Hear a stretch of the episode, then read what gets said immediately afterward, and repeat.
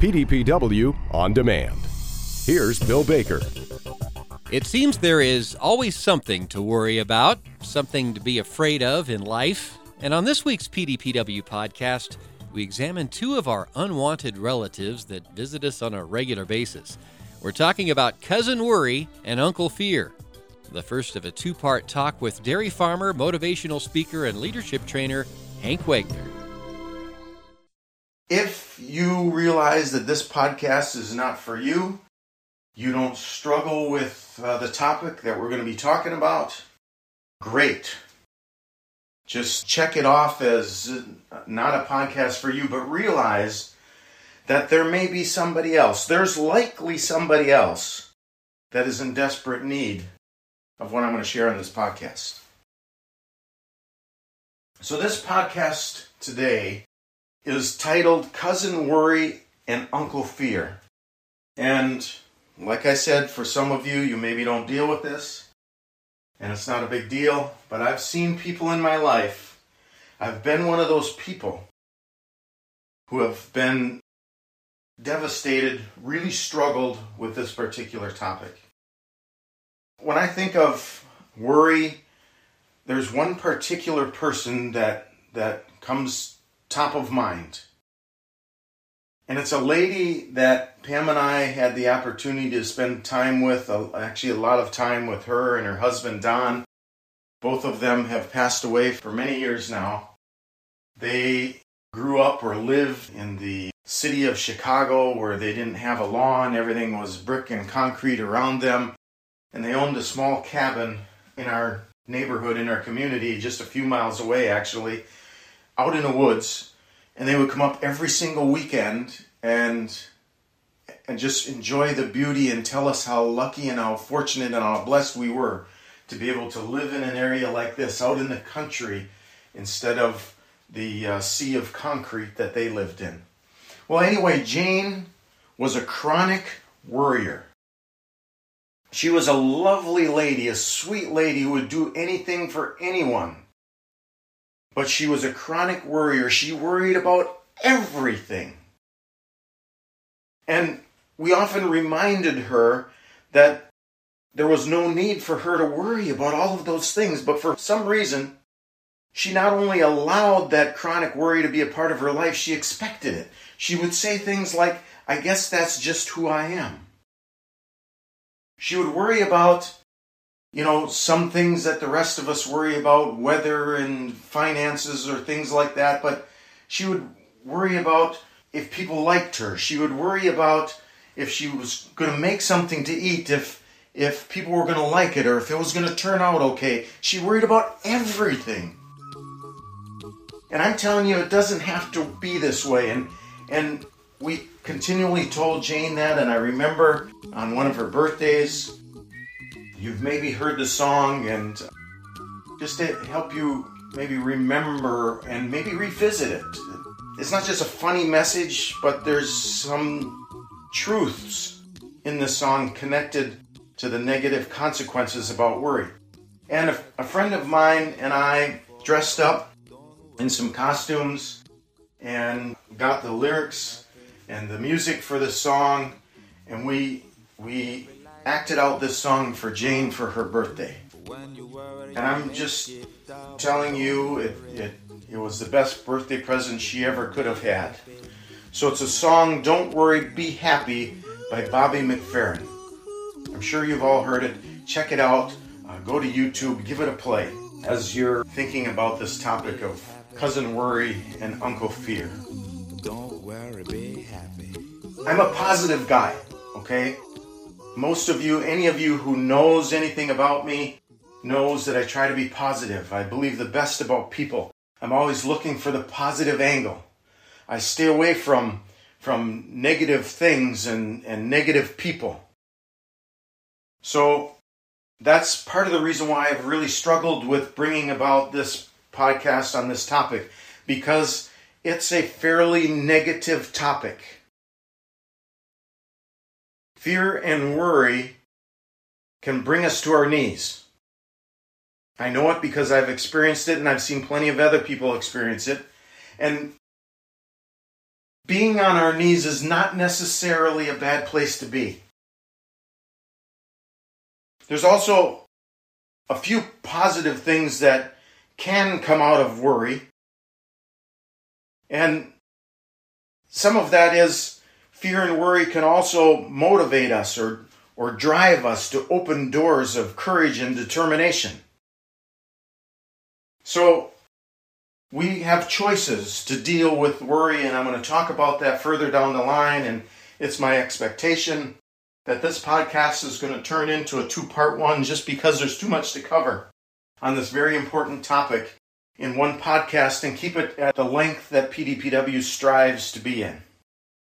So sometimes I realize we need to discuss, we need to talk about, we need to be aware of some negative things in our lives so we can eliminate or at least limit the potential negative consequences related to them.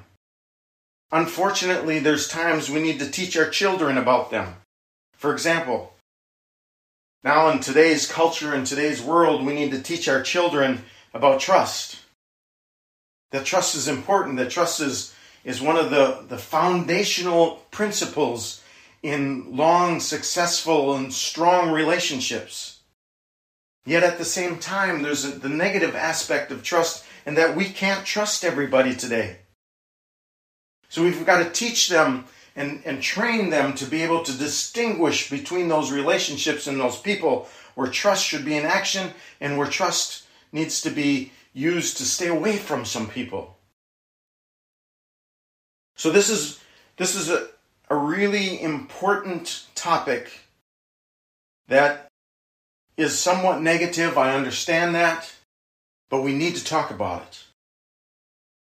So I looked up in the dictionary fear. And it gave a description from a, the standpoint of looking at it as a noun. And this is what it says An unpleasant emotion caused by the belief that someone or something is dangerous, likely to cause pain, or is a threat. Now, the most important word in all of that description is belief. And I'm going to read that again.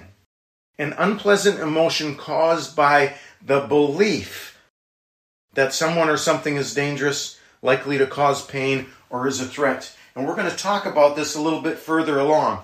It's about a belief, not facts, but a belief. Now, it also gives a definition for fear in, in the form of a verb. And it says to be afraid of someone or something as likely to be dangerous, painful, or threatening. Now, that's not, I guess, a really big difference between the noun version. What, what really caught my attention is they gave an example of the verb version of fear. They said, for example, farmers fear that they will lose business. Now, I, I know most of us on listening to these podcasts are in agriculture or connected to agriculture in some way, and it just kind of took me back that that whoever put this dictionary together decided to use that as an example. Farmers fear that they will lose business. Anyway, worry is like paying interest on something we may never own. It's a belief. It tricks us into thinking about and visualizing the worst possible outcome rather than the best possible outcome.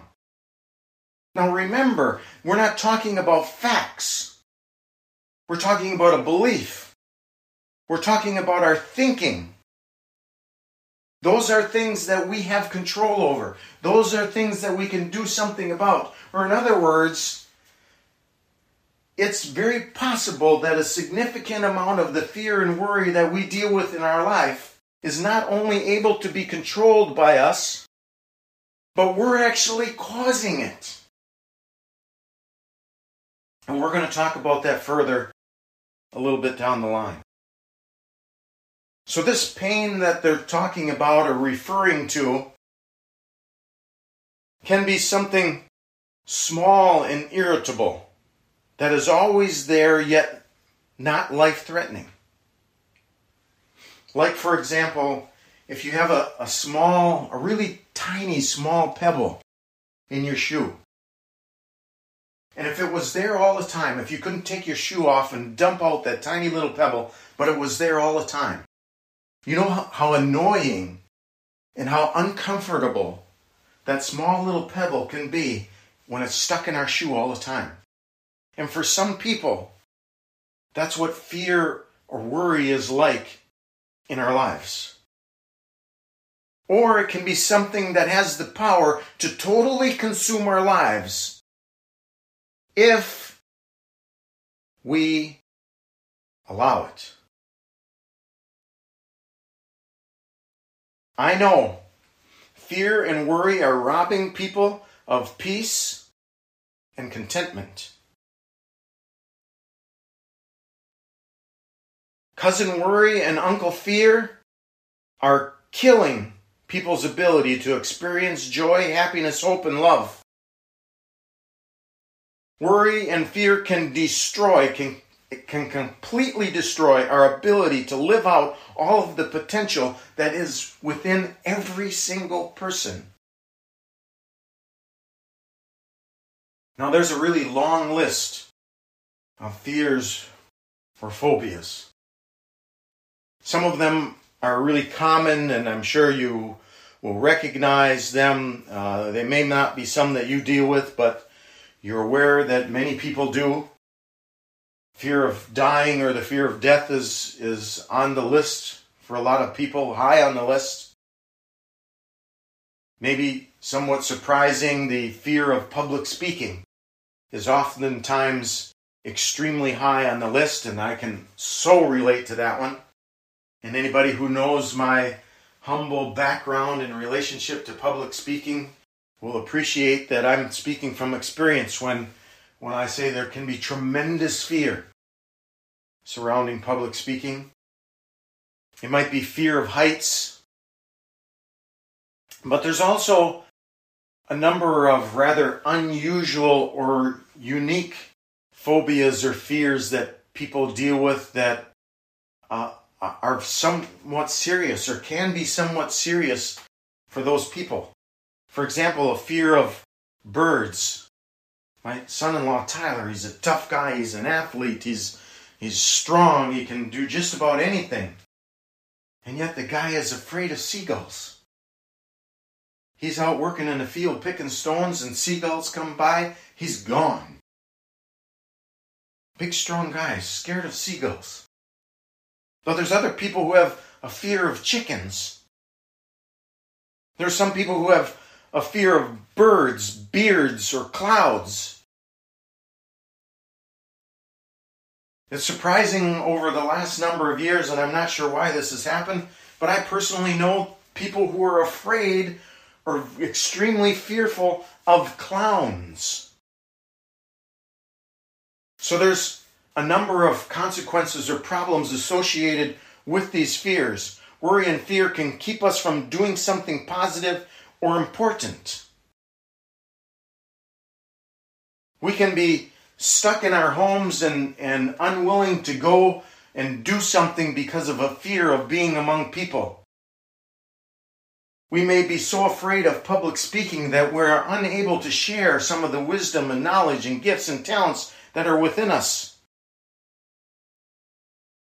This worry and fear are, are uh, strongly linked to things like rejection. There's many, many, many consequences connected to us allowing these fears to live in our lives. We may, may not apply for another job because out of fear that we think that we're not good enough. We think that somebody's going to say no or that we, we will never be able to live up to the expectations. We may not try a new food or a new restaurant.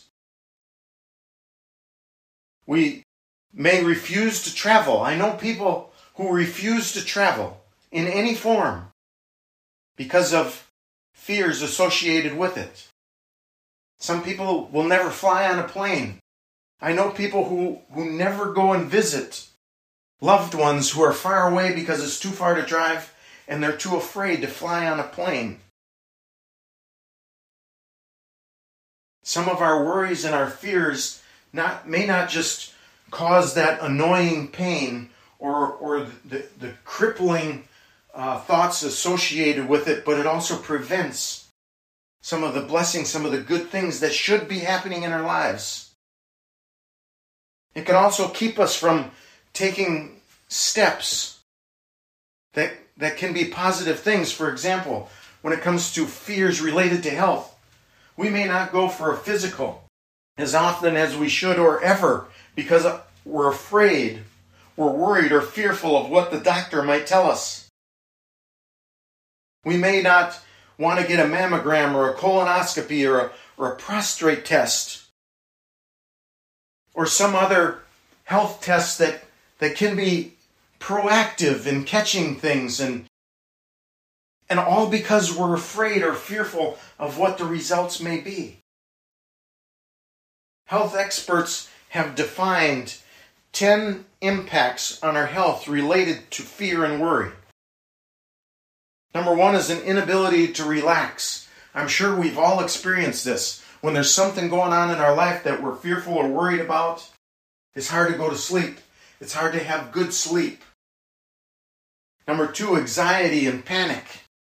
Depending on the level of fear and worry in our lives, oftentimes that level of anxiety or panic is, is extremely connected to fear and worry. It weakens our immune system. Number four, it sharpens survival instincts. You've heard when we get backed into a corner, when people get backed into a corner, and I think it's the same with animals, we choose to fight or we choose flight, we choose to run. Now you may think that this can be a positive or a negative, and yeah, I suppose if we get backed into a corner and it forces us to choose to fight, maybe that's not always a bad thing. But if we're always in that mode, either fighting or fleeing because of fear and worry, it's not what's supposed to happen. It can bring about depression. And of course, connects all of the other phobias are drawn in. And there's a long list of them. Our health experts have dominated or, or have documented heart damage associated with chronic worrying and fear. It brings about, number eight, a lack of confidence. Number nine, and I kind of already touched on this one a little bit, it causes us to miss out on good things in our life. And number 10, it worsens memory. Our brain is too busy dealing with all of the thoughts and, and things associated with worry and fear that it doesn't leave space or time to remember the good thoughts, the good things. We live in a very fast paced world that is now available to us 24 7. When anything bad happens anywhere in the world, we have people, organizations, and businesses that get paid a lot of money to make sure that we know about every single one of them. We have social media that connects us to our friends all over the world who are also quick to point out all of the negative things that they see or are experiencing in their lives or in their community, their little piece of the world. And now we have not just 24 7 news to be concerned about, but we have fake news, which are almost always stories and lies about negative things. Why is it that there's not this overflowing cup of news connected to positive things? It's an unfortunate part of our current daily lives. But it's also no wonder why fear and worry are becoming more controlling in the lives of people. And unfortunately, I know you're saying, well, Hank, you know what? I'm getting more discouraged and more depressed as you're going through. This is true, it's real, I understand. But this doesn't sound very uplifting or very positive, and I know I get it. I understand. That's part of the reason why I struggled with whether I should talk about this on a podcast or not. There's no vaccine, there's no pill we can get. Yes, there's pills to, to put a band aid on things like depression, but there's not pills or, or a vaccine or anything to, that we can take or swallow to prevent worry or fear. So we need to be careful. We need to watch out for worry and for fear, but we need to also watch out for the spreaders, for people who are out there planting fear and worry. It might be people, it might be books, it might be magazine, could be TV, could be news in whatever form you receive it in. Yes, there are people and organizations and businesses out there that will use tactics to intentionally create thoughts of worry and fear to get you to do certain things, even to the extent of complete control over you. And I'm not about to go into any deep accusations about politics, critical race theories, mass vaccines, conspiracy theories, or any of the other negative events plaguing our current world. Some or all of those things are active in our lives in one way or another. But there's good news. The good news is that we don't have to allow those things to dominate or to control our thinking or our lives. Now, here's the part where, where we take a turn. We've discussed the significance of cousin worry and uncle fear and the potential connections to the negative consequences in our lives. And you're probably already asking the question okay, Hank, I get it. I understand. It's real. I, I may deal with it myself, or I at least know somebody personally who really struggles with this one. Here's the $100,000 question Can we do anything about it? And if so, what? And because of time, that's going to be in the next podcast. So until then, start to be a little bit more aware of how this may or may not be impacting your life or potentially lives connected to you. And we'll bring some positive steps, at least eight of them, that you can do to deal with this potentially devastating enemy. Look forward to next week's conclusion of Cousin Worry and Uncle Fear with dairy farmer and leadership trainer Hank Wagner, president of Wagner Farms, and author of the book Teachable Moments. And our thanks to you for joining us today. Be sure to check out archive podcasts at pdpw.org.